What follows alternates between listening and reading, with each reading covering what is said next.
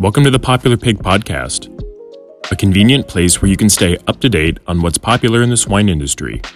By listening to Popular Pig, you will receive invaluable information on the latest trends, news, and research from various experts that guide the global pork industry.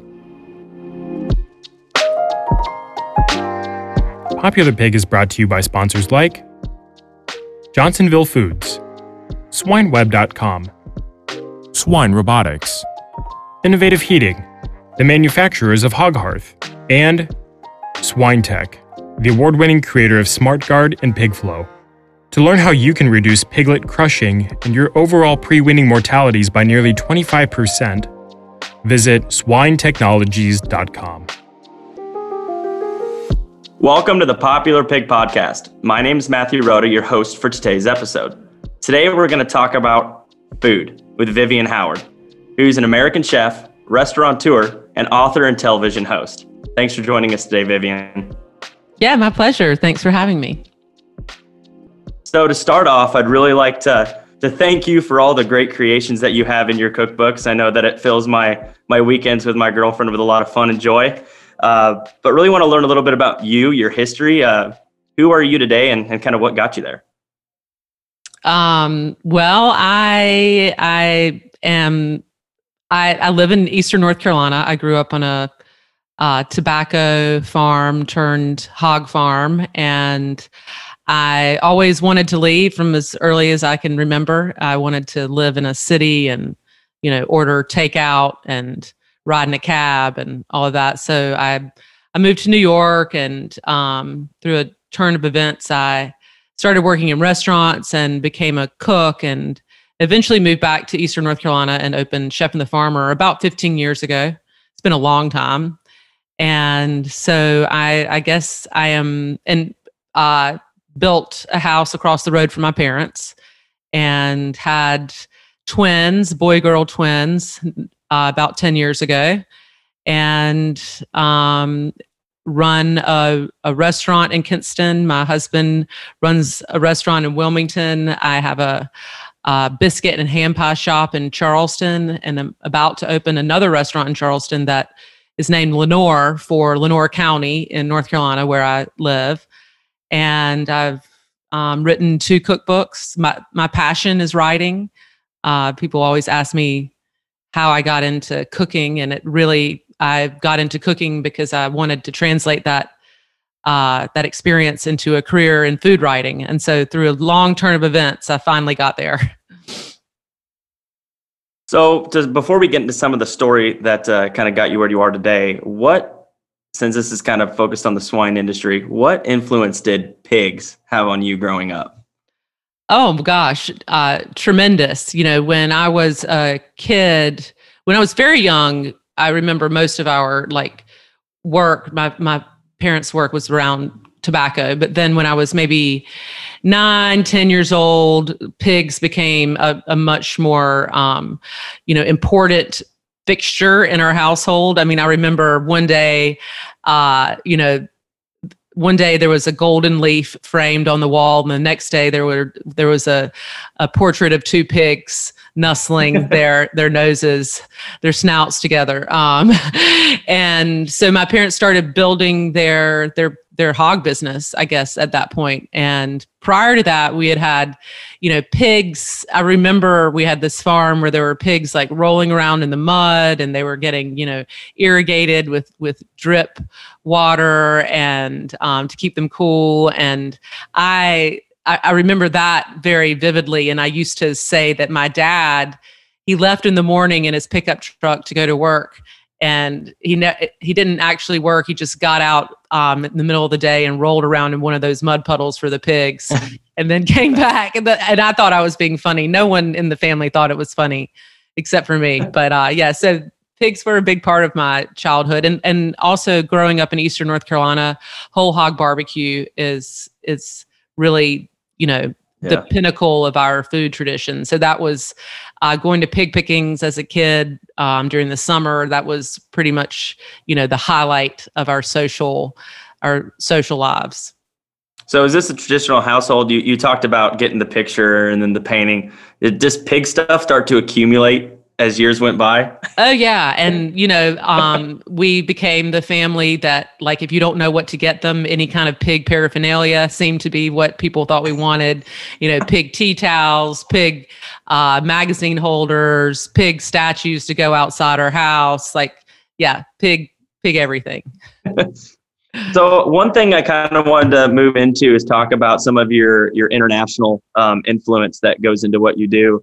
Uh, it's not common that uh, I get to talk to somebody who grew up uh, the roots of farming and agriculture and had that become some part of their lifelong journey, but yet had the opportunity to travel the world, study internationally. What influence did that international um, aspect have on on your career, your perspective, and everything that you do? Um, tremendous, actually. You know, I studied abroad in Argentina when I was in college, and um, I had a kind of an unfortunate experience there. I was in a car accident the first week I was there, and it really uh, kind of like changed the course of my experience. Um, and part of what I had to do when I was there was an independent study related to uh, that country. And after my accident, I I I felt like I couldn't do anything well in Argentina except for eat. And so uh, eating and studying the the country the Argentina's like foodways and food traditions and how they related to uh, Argentine culture as a whole, um, and how the Argentine culture came to be, how it was largely European, and their food had all of these, you know, European references. Like that was the first time I ever looked at food and culture as one. And i really found an interest in in the country and the, their culture through food. And so that was the first time that i ever saw that. And i think you you know when you see something elsewhere whether it's in another country or another state or someone else's home um, when you return home uh, you see what you've always known differently Mm-hmm. And so it was that experience really um, in South America that allowed me to like really look at uh, the food we ate and and and understand that there was a reason for it. And then that inspired you then to go up to New York to culinary school, or where, where did that all fit in? Um, well, I moved to New York uh, after college because I had an internship at CBS Sunday morning and I wanted to be a journalist. And when I got to New York, I did not get a job in journalism. and uh, I worked at an ad agency for a couple years and um, then was just really soul searching, trying to figure out what it was I wanted to do. And I'd always uh, waited tables in college. And so I was like, I'll just do that while I try to get a job writing. And um, I got a job as a waitress in a restaurant that was opening, and just by chance, I mean, I guess it's fate, but the the concept of the food of that restaurant was Southern food via Africa, and so huh. while it was the restaurant was all about Southern food, it was really foreign to me. Like I didn't re- recognize any of the food that I grew up eating in the food that we served. Um, so it, but that the reason that I was drawn to that that job was because the chef was kind of like a historian and all the dishes that we were serving had stories behind them and, and reasons and um, and places that they hailed from. And so i was just again really uh, interested and inspired by the stories behind the food that's what I love about your cookbook. You do put those stories in there talking about what what is the purpose or where where does this fit, and uh, it's always fun to read through that every time you you cook something. As as you decided to start your restaurants, what uh, what was that like getting started and getting people to show up? Uh, well, you know, there are some things about it that were really hard and some things that were really easy. I, I was really young. I was 27 years old and incredibly naive and also maybe a little bit arrogant. You know, I had moved from New York back to Eastern North Carolina and I felt like I was going to teach everybody here how to dine out in a sophisticated way. And so I think that um, obviously I learned a lot uh, through that, but, you know, it was like, that naivete that really allowed me to do it and to try and do something different in you know in an unlikely place. Um, you know, it was really interesting opening and wanting to cook a certain type of food and then realizing that maybe that didn't speak to my audience. Um, and, and, and so it, it was opening a restaurant for me was really about like learning more about myself and learning more about my community and making a whole lot of mistakes along the way and being grateful that we were in a small community and no one was watching while we made those mistakes.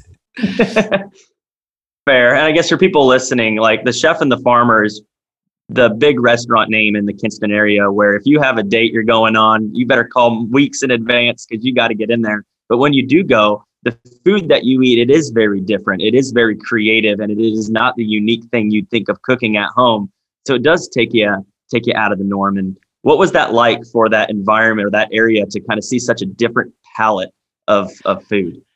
I mean, it was it's you know when I look back on it now, it's kind of funny. Um, you know we were we were busy from day one because it had taken us you know more than a year to build the restaurant to get it ready. And and the story had traveled like oh my you know y'all got to hear about this. This john howard's daughters come back from north carolina with a with a yankee from chicago and they're they think they're going to open this fancy restaurant in downtown kinston of all places.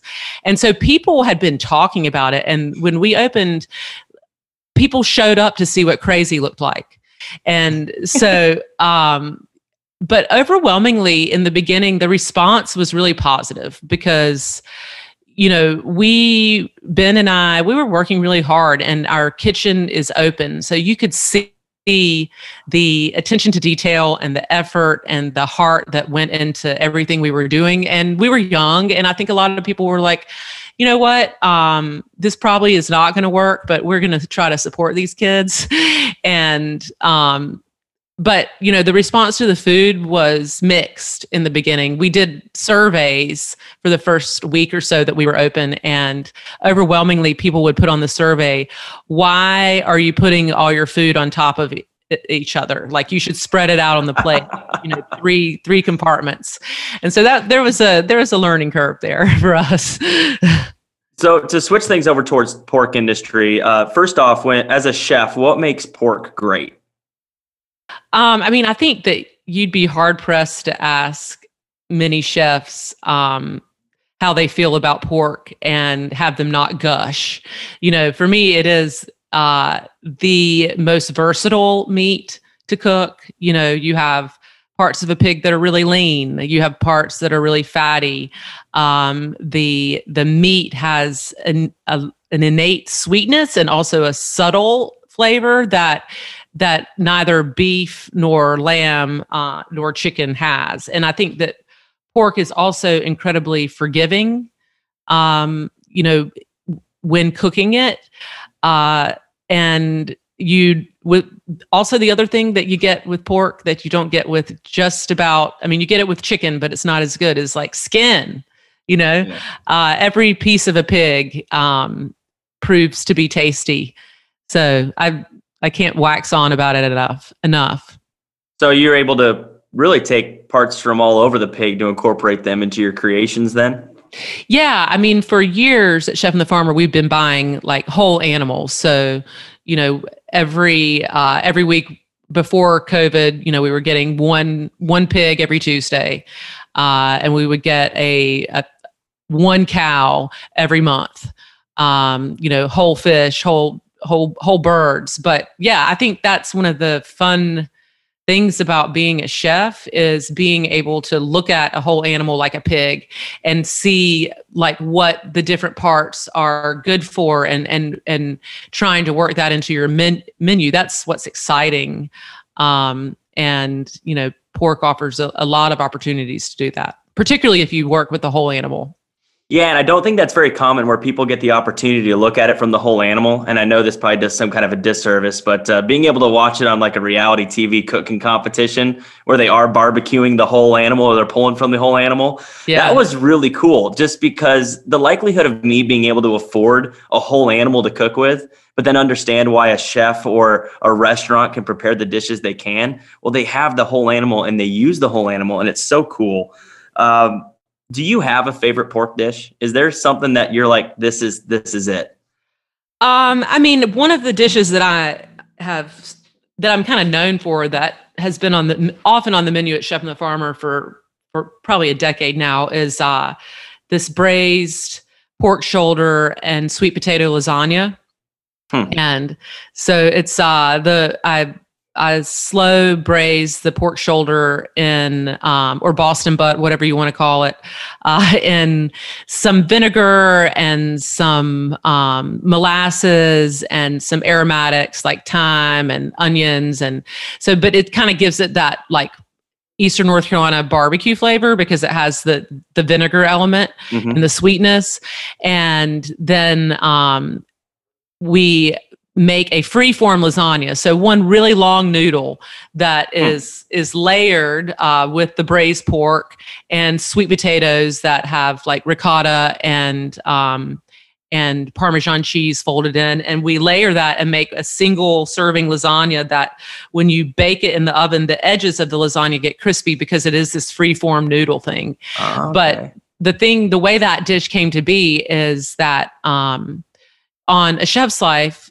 uh, the show that I had on PBS, we made it was maybe the third episode we did an episode on pork skin. And so as part of that episode we went and rendered uh, pork skin as people would have when um, we used to have hog killings here. So we did it in a big you know cast iron kettle out back and it took hours and hours and hours. And my dad was there and he said that when he was a kid and they would have hog killings, that um, after they rendered the pork skins, everybody ate a uh, roasted sweet potato and they did it uh, you know right around the the fire and they opened up the sweet potato and crumbled you know put some pork skins on it and ate it like that. And that was a like a treat and a delicacy that reminded him of that time of year. So I wanted to combine the, you know, the braised pork and the sweet potato in this lasagna as a means to, you know, celebrate that idea. That is so cool. And so he was actually able to be on set for that then at the, that third episode you said? Oh yeah, yeah. I mean, my dad was really the fixer in a chef's life. Like, you know, I would say, "Hey dad, I I want to um, you know, I want to I want to render, I, I want to make pork skins the way you used to do it when you all had hog killings. Can you help me find somebody to do that? And so he'd make calls and set it up and then always be present for the actual event. So, how big has family been through this whole entire process and this journey?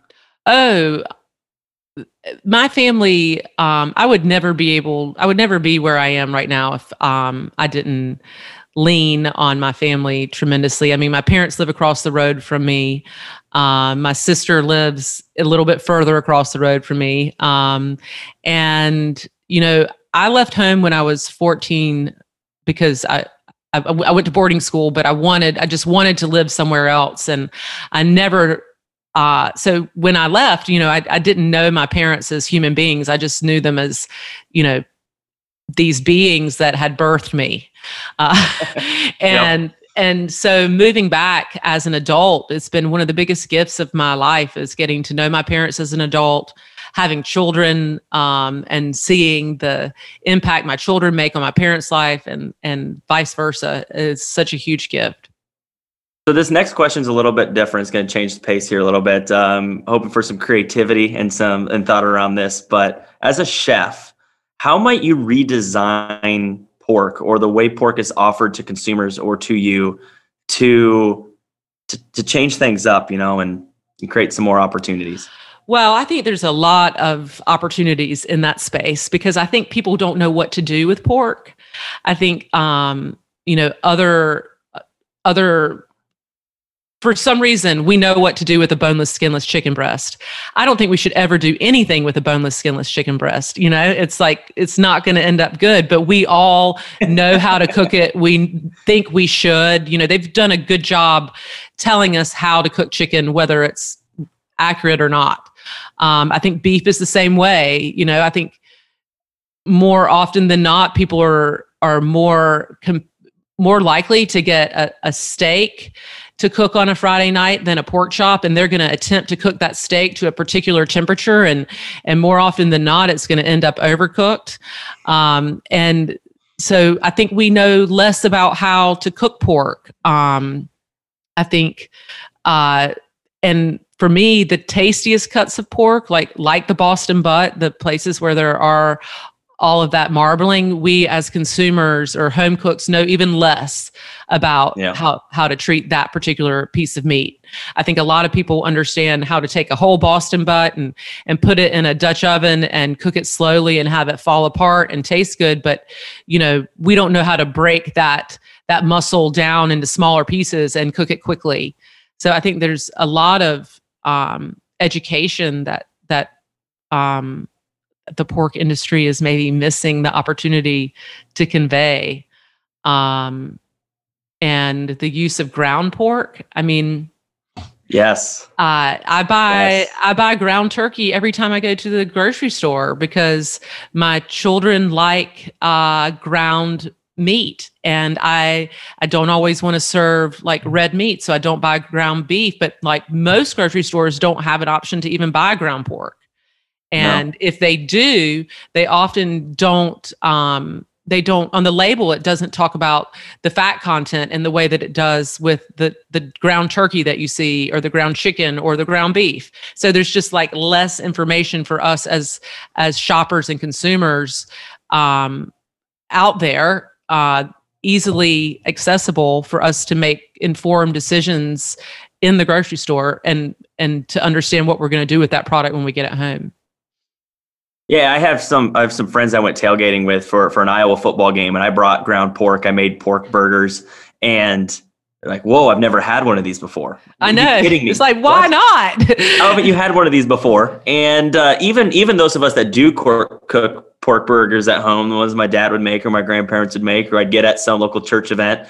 Uh, there's still not even a lot of creativity on top of that. I think there's a whole lot of opportunity, like you're saying, with that. I've I've always told people I want there to be a restaurant someday where I can get my pork burger, where I can get a pulled pork sandwich or a or a loin sandwich. Like, how about we have a pork fast food themed restaurant? Because we don't ever have that. No, we don't. we don't.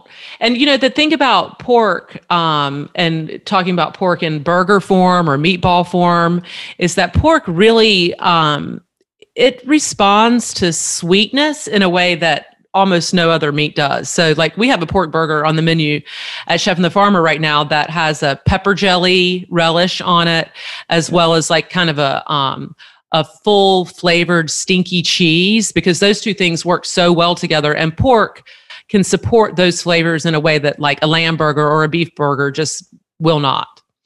I tried a uh, pork burger with a mango habanero jelly on it, and oh my goodness! Yeah, I that's was, a great combo. Away. So when we look at the consumer of today, what are they looking for? Is pork the answer? How could be how could pork be the answer? Um, what well, we're looking think, for as a consumer. I think consumers uh, today are particularly in this like COVID world. People are cooking, um, and and people i think are going to continue cooking at, when we're on the other side of this because they've realized wow like i can save a lot of money cooking at home. And now that i've you know understand how to do it more then it's it's more appealing to me. But i think people are cooking. I think they're going to continue to cook but i think they want they want things that they can cook quickly. So i think um you know I think the ground meats. I think um, packaging with instructions about like you can do this, this, or this with this mm. ground pork because as you said, like ground pork for so many people is a new product. You know, we see it and we're like, is this sausage? Is this, you know, what do I do with this? Right. So I, I, think and they're very different. Yeah. I think people want to leave the grocery store with a plan for what they're going to do with everything they buy. And I think um, messaging on packaging, like suggestions. Like I can't think of a better place to do that because you know, yeah, you're in the grocery store, you're shopping. Like tell me, tell me on the front of this package what to do with this right now. I think they want um, pieces of meat that are quick to cook and have a lot of flavor, um, and but that they i think there's also this health this this this health thing that everybody's like, you know, I understand that I shouldn't eat red meat every night of the week. I understand that chicken is a, a lean protein. I don't really know what to make of pork. Um, and I and don't. it kind of gets the stamp as being unhealthy, but then it also was branded as the other white meat. So what am I supposed to believe here? Right, right. I can't. I have to cook it all the way till it's dry because it's the other yeah. white meat, and and you know nobody wants raw chicken. Um, but I've been told that you know it's it's riddled with fat and cholesterol. So what what do I do with it? And I think that you know the truth about pork is the truth about you know every every animal that we eat is that there's parts of a pig that have more fat and flavor uh, than others, and we have to treat each part differently. Uh, but I don't think people understand that they can make a selection on a pig that is lean Yes. Uh, they can make a selection on a pig that is is is as fatty as a ribeye, um, but I don't think we quite understand that distinction as consumers. So to wrap things up, would you mind sharing like a golden nugget for for listeners, something that uh, that you would view as a good give back? A golden nugget, Lord, you should have yeah. primed me for that. Uh, or a golden chop. a golden chop. Let me see um, relating to cooking with pork? Relating to, to either experiences as an entrepreneur, as a restaurateur, as a as a yeah, as a chef. Um, don't overcook your pork. I mean, that's an, that's an, an obvious one, but um, yeah, don't overcook your pork. Um, this is a nugget that is not going to uh, speak to many people. But if you're a, if you cook a lot of pork at home, if you're in a family that people love pork tenderloin, um, I have a trick that I have done for years at Chef and the Farmer with pork tenderloins. I, I buy something called caul fat, C A U L F A T, and then it's the um, interior of a, a of a stomach and it's like lacy it's lacy fat lacy flavorless fat and I like to wrap pork tenderloins in it before I cook them. And basically, you sear all the way around the pork tenderloin with this caul fat on it, and then you put it in the oven, and the caul fat melts away and bastes the pork tenderloin and gives it a, a richer, um, more luxurious flavor. So that that's a little nugget you probably never heard. Well, thank you for sharing that. And, and thanks for joining the Popular Pig podcast. It, it has been a real gift to have you with us. And, and thank you. Thank you. My pleasure.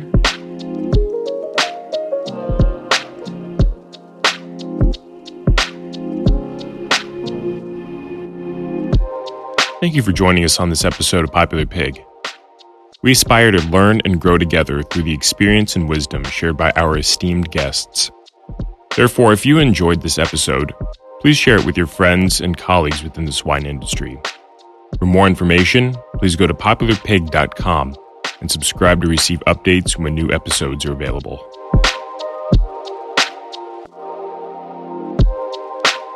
Today's episode is brought to you by sponsors like SwineTech. Leverage the power of computer vision, voice recognition, and real time behavioral monitoring to reduce mortalities and labor inefficiencies in the farrowing house. For more information, visit swinetechnologies.com.